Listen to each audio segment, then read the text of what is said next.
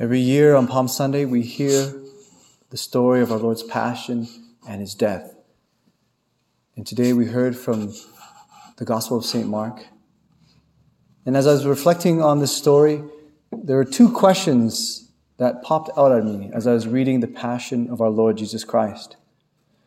And the first question that is asked of each and every character actually in the story is how much is Jesus worth to me? How much is Jesus worth to me? Each character in the story will have to ask it, and even us individually have to ask the same question. You see, at the beginning, we hear about the woman, and she anointed Jesus with this alabaster jar of ointment. Now, the significance of this is that it's a, it's a nard, it's an aromatic oil, and it comes from a root that is in India. And so it's a very precious ointment that this woman used on Jesus. And she did it as, an, in a way, an act of love. And I was thinking and trying to compare it to something similar in our modern day and age. You know, I looked up the most expensive perfume that we have in 2019. It's called the Chanel Number no. Five Limited Edition, and it's thirty thousand dollars for a little bottle like that. So every time you spray it, imagine hundreds of dollars of bills being washed over your neck.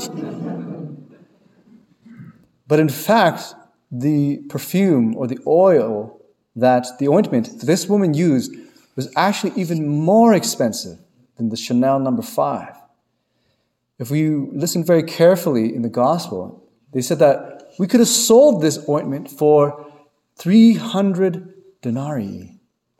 Now, one denarii is a day wage for a laborer. So if you think of 300 denarii, that's 300 day wages, which is equivalent to 50 to $55,000. How much did this woman value Jesus? She didn't value Jesus at 50, $55,000. She said, Jesus, you are worth even more than the most precious thing that I have.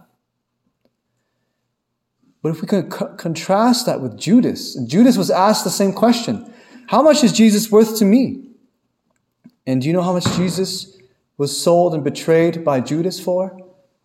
In the Gospel of Mark, we don't have the number, but if you go to the Gospel of Matthew, we know that Judas was Jesus was betrayed for 30 silver coins. And do you know how much 30 silver coins is worth? The book of Exodus, chapter 21, verse 32 tells us If the ox gores a slave, the owner shall give to their master 30 shekels of silver. You know what the modern value for a slave is? $90. How much is Jesus worth to you? For the woman, she is worth everything to him. He is worth everything to her. But for Judas, he was worth almost nothing the price of a worthless slave. And again, we hear this question asked of Peter and of Joseph of Arimathea. You see, Peter, he wanted to value Jesus above everything. He said, Jesus, I would rather die than deny you. But Jesus knew his heart.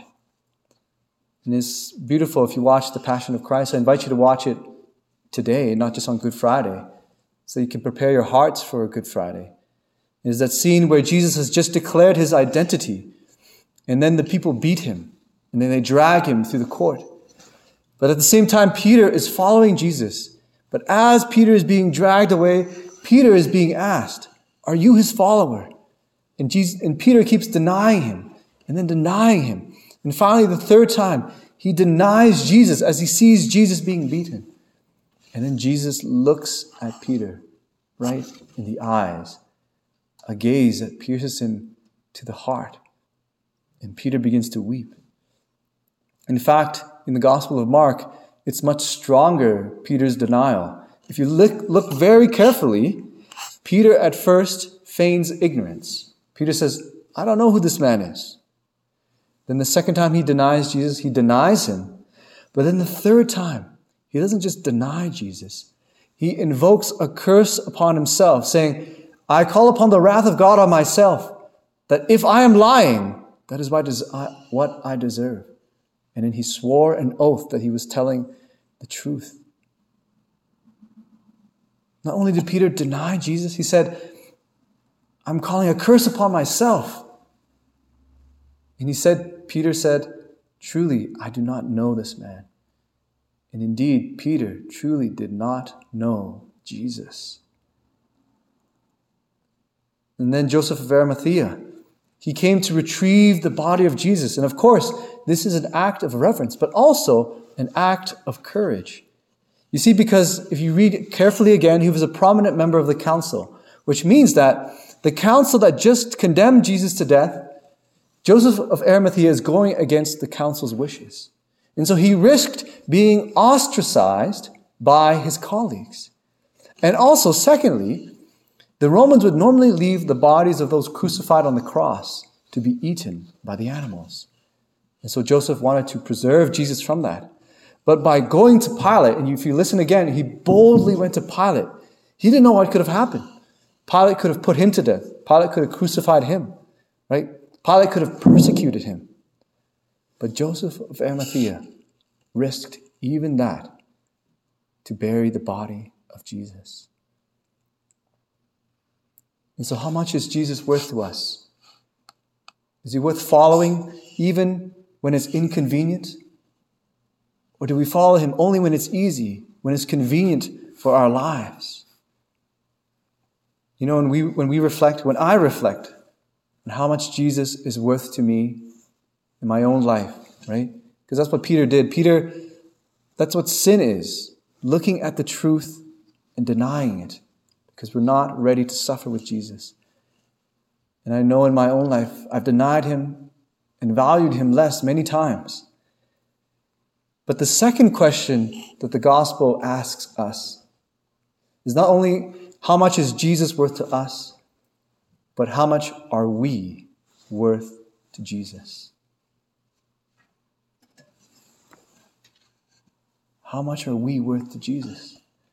That even though we undervalue him so many times in our lives, he supremely values us. That he would give his body, he would give his blood, that he would die the most cruel death. And So, my brothers and sisters, I invite you to reflect during this Passion Sunday, during this entire week. How much is Jesus worth to me? And how much am I worth to Jesus? Because God reveals to us the supreme value that He sees in us.